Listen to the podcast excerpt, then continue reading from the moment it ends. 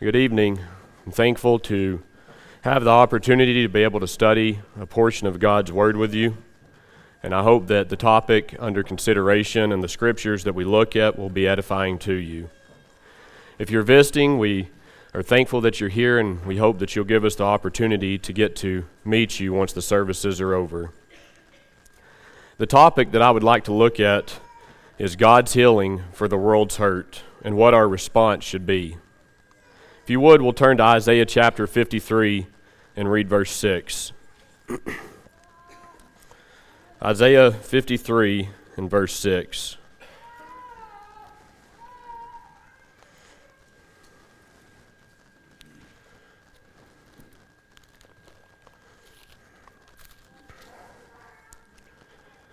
All we like sheep have gone astray, we have turned every one to his own way, and the Lord hath laid on him the iniquity of us all.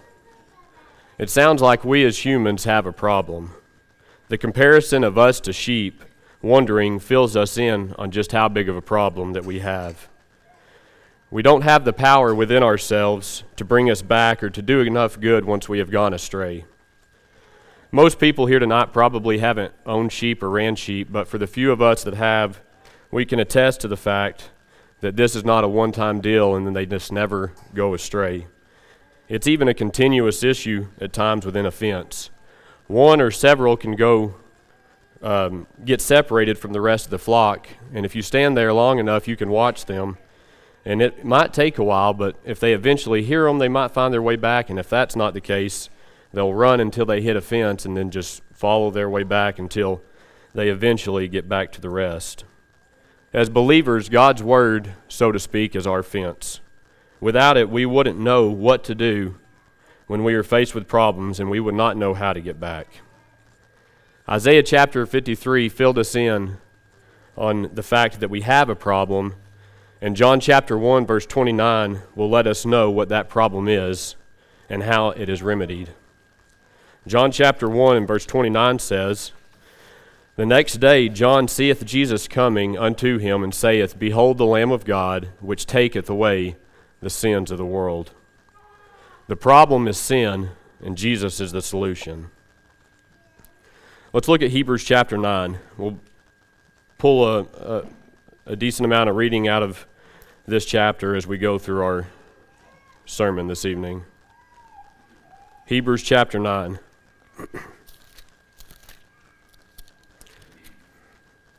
and we'll read verses 11 through 28. It says, But Christ, being come and high priest of good things to come, by a greater and more perfect tabernacle, not made with hands, that is to say, not of this building, neither by blood, neither by the blood of goats and calves, but by his own blood he entered in once into the holy place, having obtained eternal redemption for us. For if the blood of bulls and goats and the ashes of the and heifer sprinkling the unclean sanctifieth to the purifying of the flesh, how much more shall the blood of Christ, who through the eternal Spirit offered himself without spot to God, purge your conscience from dead works to serve the living God? And for this cause he is the mediator of the New Testament. That means that by means of death for the redemption of the transgressions that were under the first testament, they which are called might receive the promise of eternal inheritance.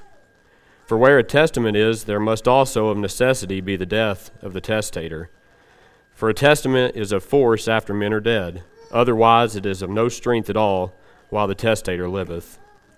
Whereupon neither the first testament was dedicated without blood. For when Moses had spoken every precept to all the people according to the law, he took the blood of the calves and of the goats, and water, and of scarlet wool, and hyssop, and sprinkled both the book and all the people, saying, This is the blood of the testament which God hath enjoined you to. Moreover, he sprinkled the blood with the tabernacle and all the vessels of the ministry.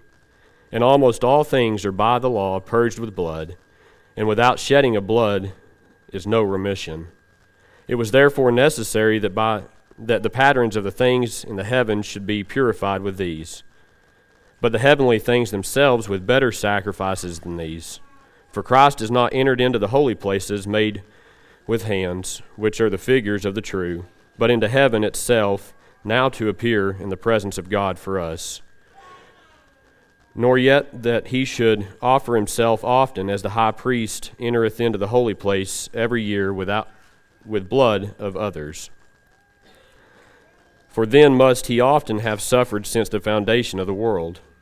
But now, once in the end of the world, hath he appeared to put away sin by the sacrifice of himself. And as it, and as it is appointed unto man once to die, but after this the judgment. So Christ was once offered to bear the sins of many, and unto them that look for the that look for him shall he appear the second time without sin unto salvation. There's quite a bit that we could unpack out of these verses, but I want to pull a couple of things from it for our consideration.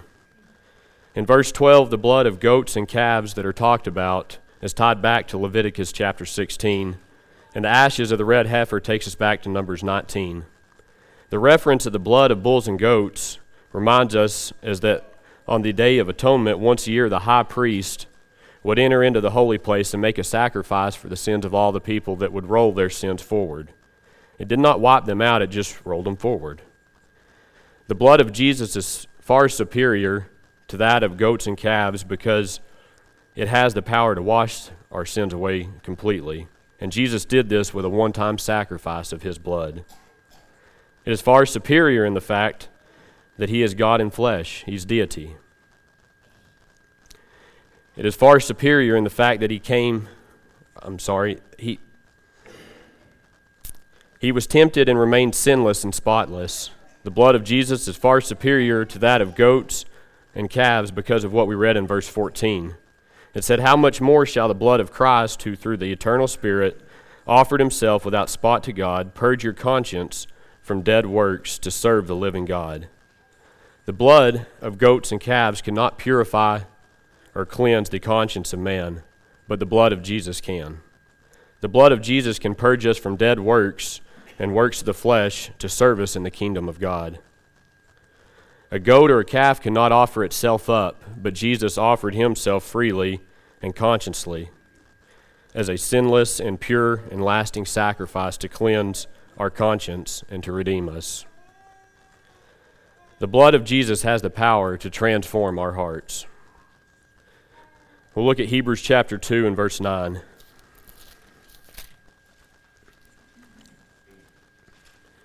Hebrews chapter 2 and verse 9 says, But we see Jesus, who was made a little lower than the angels, for the suffering of death, crowned with glory and honor, that he, by the grace of God, should taste death for every man. Jesus was crowned with glory and honor because of the death and the suffering that he willingly endured. This reminds me of something that Jackson often says in his prayers. He says that he's thankful that Jesus died a death that he did not deserve so that we could receive a gift that we do not deserve. Let's look at uh, 1 Peter chapter 2. 1 Peter chapter 2, we'll read verses 21 through 24.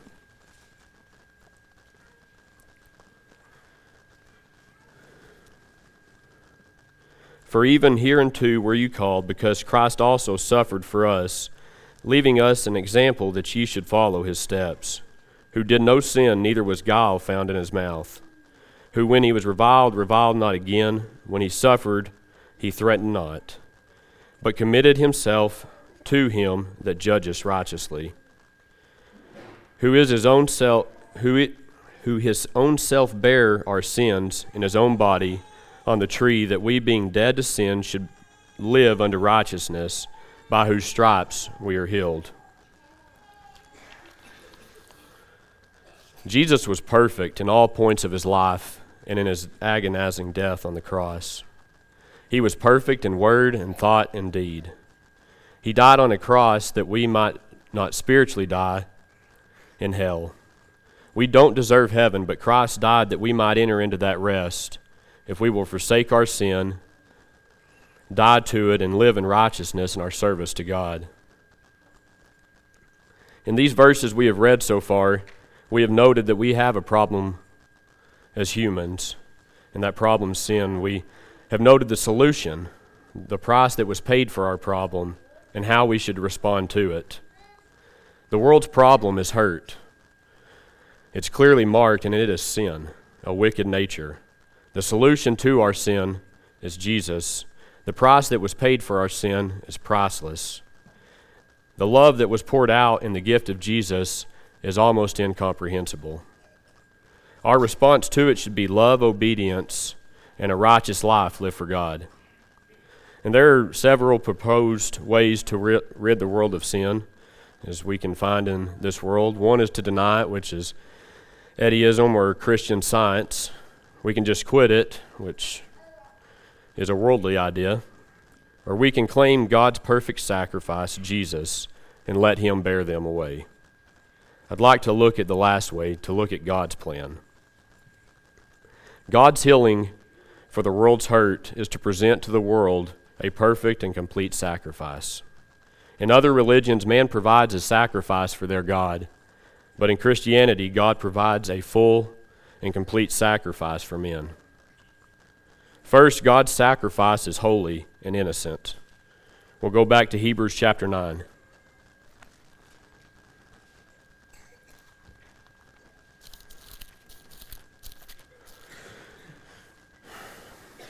Hebrews 9 and verse 14. It says, How much more shall the blood of Christ, who through the eternal Spirit offered himself without spot to God, purge your conscience from dead works to serve the living God? And also in 2 Corinthians chapter 5, verse 21.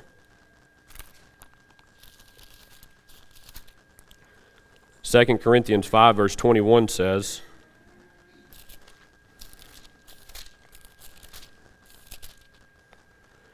For he hath made him to be sin for us who knew no sin, that we might be made the righteousness of God in him. And also in Hebrews chapter 4, we'll read verse 15. Hebrews 4, verse 15 says, For we have not an high priest which cannot be touched with the feeling of our infirmities, but was in all points tempted like as we are yet without sin. These verses, along with many others, speak to the perfectness and sinless, sinlessness of Jesus. He is holy and he is innocent. Secondly, God's sacrifice is willing and unprotesting. Isaiah chapter 53 and verse 7 says, He was oppressed and was afflicted, yet he opened not his mouth. Like a lamb that is led to the slaughter, and like a sheep before his shearers is silent, so he opened not his mouth. Jesus willingly went to the cross. He did not protest. He didn't holler that he would remember what has been done to him, but rather he said, Father, forgive them, for they know not what they do. Even in death and pain, he showed compassion, mercy, forgiveness, and love. He didn't jump up and down and scream of his innocence. Rather, he willingly endured and patiently suffered the shame and agony of the cross, and our sins he embodied and nailed to it. Let's look at John chapter 10, verse 15.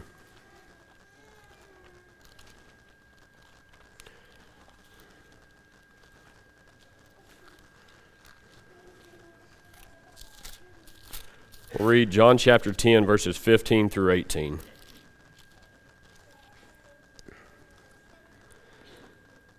It says, As the Father knoweth me, even so I know the Father, and I lay down my life for the sheep. And other sheep I have, which are not of this fold, them also I must bring, and they shall hear my voice, and there shall be one fold and one shepherd. Therefore doth my Father love me, because I lay down my life that I might take it again. No man taketh it from me, but I lay it down of myself. I have power to lay it down, and I have power to take it up again. This commandment I have received of my Father. Jesus willingly gave his life. In verse 18, Jesus said, No one can take it from me. No one has the power to take the life of Jesus. And this is truly an amazing thought when you think about and recall the death that he endured. He could have called legions of angels to rescue him, but he willingly laid his life down for each of us. Next, God's sacrifice is bleeding and dying. Hebrews chapter 9 verse 22 says, "Indeed under the law almost everything is purified with blood, and without the shedding of blood there is no forgiveness of sins." We'll look at Colossians chapter 1 verse 19.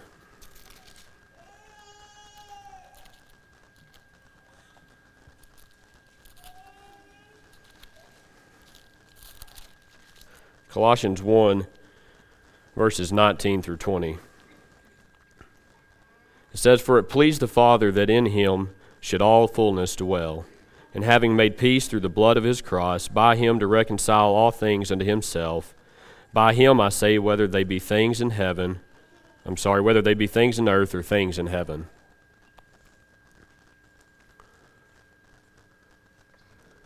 We've read about the shed blood of Jesus.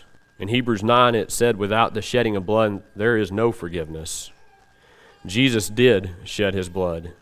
We have the opportunity and ability to receive forgiveness of our sins because of his shed blood and because his victory over death. God's sacrifice is his own.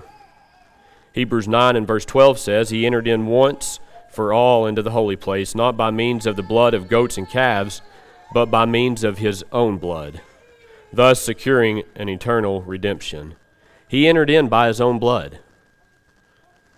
In arguably one of the most well-known verses, John 3:16, it says, "For God so loved the world that he gave his only begotten son, that whoso, whosoever should believe in him should not perish, but have everlasting life." To me, this just expresses just how much God really loves us, that he gave of his own. He didn't borrow someone else's calf or goat or child. He loved us so much and desired for us to have the ability to be reconciled to Him that He was willing to give of His own, to give His Son, to give His perfect Son and His sinless Son. He was willing to do this so that some might accept Him and trust Him, believe in Him, and obey Him. God's sacrifice is in place of the guilty. Isaiah 53, once again in verse 6, says, All we like sheep have gone astray. We have turned every one to his own way, and the Lord has laid on the iniquity of us all. This is a prophecy of, the de- of Jesus and the death that he would face. It didn't say that when he went to the cross he would take his own sin. It said that he would lay on him the sin of me and of y'all, that he would bear the sins of the world. Revelation chapter 1 and verse 5 says, Jesus Christ, who is the faithful witness, the firstborn from the dead, and the ruler of the kings of the earth, to him who loves us and has freed us from our sins by his blood. To him, Jesus, he's freed us from our sins. Jesus stood in our place. He was our substitute to the punishment that we deserved we can see that Jesus freed us. I'm sorry, we can see what Jesus freed us from was sin, and it was our sin. And the mode by which it was done was through his shed blood. Next, God's sacrifice is purifying to the souls of men. We'll look again at Hebrews 9 and verse 14. It says, How much more shall the blood of Christ, through the eternal Spirit offered himself without spot to God, purge your conscience from dead works to serve the living God? The sacrifice of Jesus is purifying to our souls because it will purge or it will remove a vile and sin stained conscience from dead works to service in God's kingdom. Next, God's service sacrifice is complete, final, and eternal. Hebrews 9 and 12 says, He entered in once for all into the holy place, not by means of the blood of goats and calves, but by means of His own blood thus securing eternal redemption. He entered in once. His sacrifice is complete. And also in Hebrews 9, we'll look at verses 25 through 28. It says, Nor was it nor was it to offer himself repeatedly as the high priest enters in the holy places every year with blood not of his own with blood not his own for then he would have had to suffer repeatedly since the foundation of the world but as it is, he, has appeared once for all at the end of the ages to put away sin by the sacrifice of himself. And just as, as it is appointed unto man once to die, and after that comes judgment. So Christ, having offered once to bear the sins of many, he will appear a second time, not to deal with sin, but to save those who are eagerly waiting for him. It says he didn't offer himself repeatedly like the high priest. He didn't do it this year after year. His sacrifice is sufficient and it's final. I love the way that the ESV phrases verse 28. It says that he was offered once to bear the sins of many. And when he appears the second time, he's not dealing with sin, it was taken care of at the cross. But he's coming to save those who eagerly are waiting for him. His sacrifice is eternal. His sacrifice is complete in its purpose, is final in his death on the cross, and has eternal blessings for those that are obedient to him. God's sacrifice is available for all men everywhere. As we read earlier, John 3 and verse 16 says, For God so loved the world. It didn't say, For God so loved man or woman or Americans or Africans or Middle Easterns. He loves everyone. He loved everyone and does love everyone located everywhere. The gospel of Jesus works in any time or place to any man, regardless of race or their region. John chapter 1, verse 29 again says, Behold the Lamb of God who takes away the sins of the world. The world. Hebrews 2 and verse 9, crowned with glory and honor that he, by the grace of God, should taste death for every man. Jesus endured death for everyone. That doesn't seem to leave anyone out. 1 John chapter 2 and verse 2 it says he is the propitiation for our sins and not for ours only but for the sins of the whole world.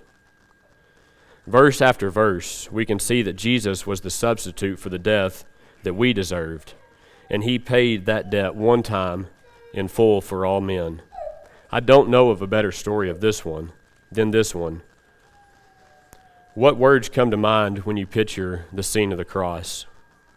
The words that come to my mind are cleansing, power, hope, satisfaction, consolation, redemption, salvation. What should our response be to those of us that are Christians to this great sacrifice God has given us in Jesus? Romans chapter 12, verses 1 and 2 says, I beseech you, therefore, brethren, by the mercies of God, that ye present your bodies as a living sacrifice, holy and acceptable, which is your reasonable service. And be not conformed to this world, but be ye transformed by the renewing of your mind, that ye may prove what is that good and acceptable and perfect will of God. As we can read in chapters prior to uh, chapter 12 in Romans, we can read of the wrath of God against sin.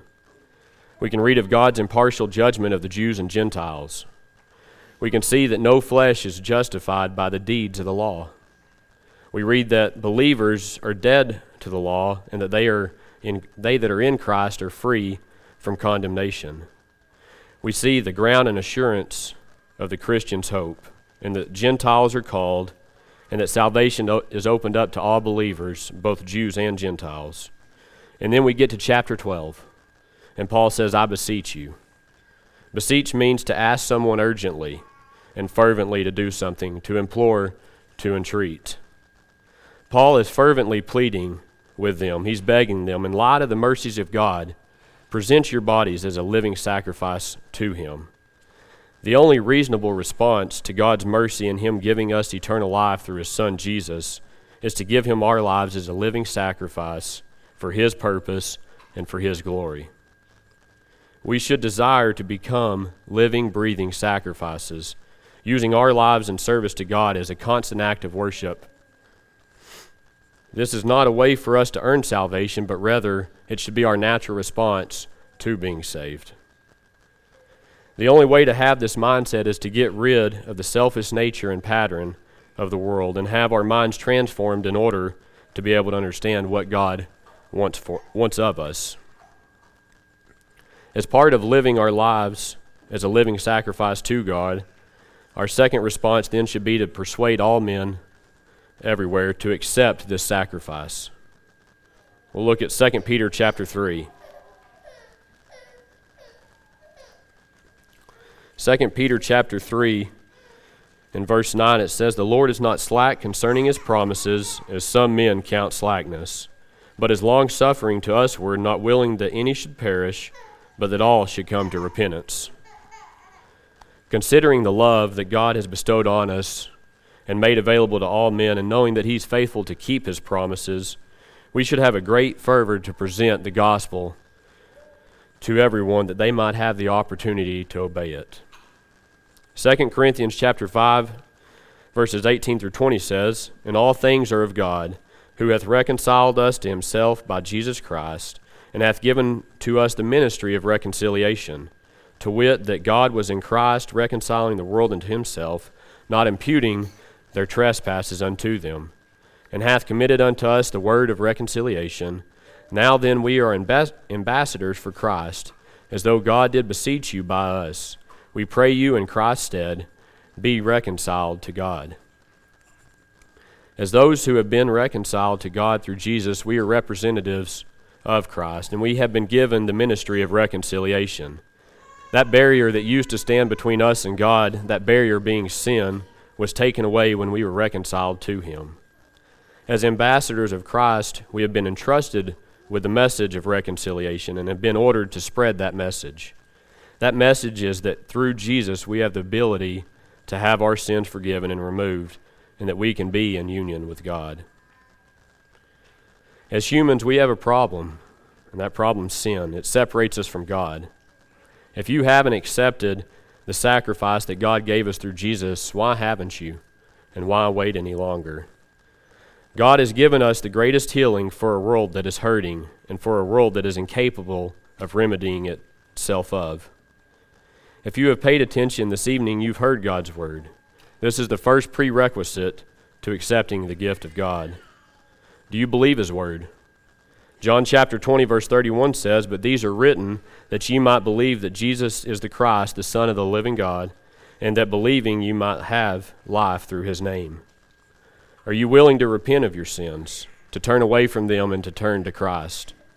Luke 13, verse 3 says, No, I tell you, but unless you repent, you shall all likewise perish. Are you ready to confess that Jesus is the Son of God? Romans 10, verses 9 through 10 says, Because if you confess with your mouth that Jesus is the Lord, and believe in your heart that God raised him from the dead, you will be saved. For with the heart one believes and is justified, and with the mouth one confesses and is saved. Are you ready to be baptized? Mark 16, verse 16 says, Whoever believes and is baptized will be saved, but whoever does not believe will, not, will be condemned. We are told in 1 Peter chapter 3 that just as Noah and his family was saved by water, we too are also. This is an act of faith, submission, and surrendering to God through a simple yet powerful act. I hope that the scriptures that we have looked at have been a reminder to you of the love that God has freely given to each one of us, and that it will help and encourage you to live a life closer to Him each day. If there is one that needs the prayers of the church or desires to become a child of God, we would ask that you'd come forward at this time as we stand and sing the song of invitation.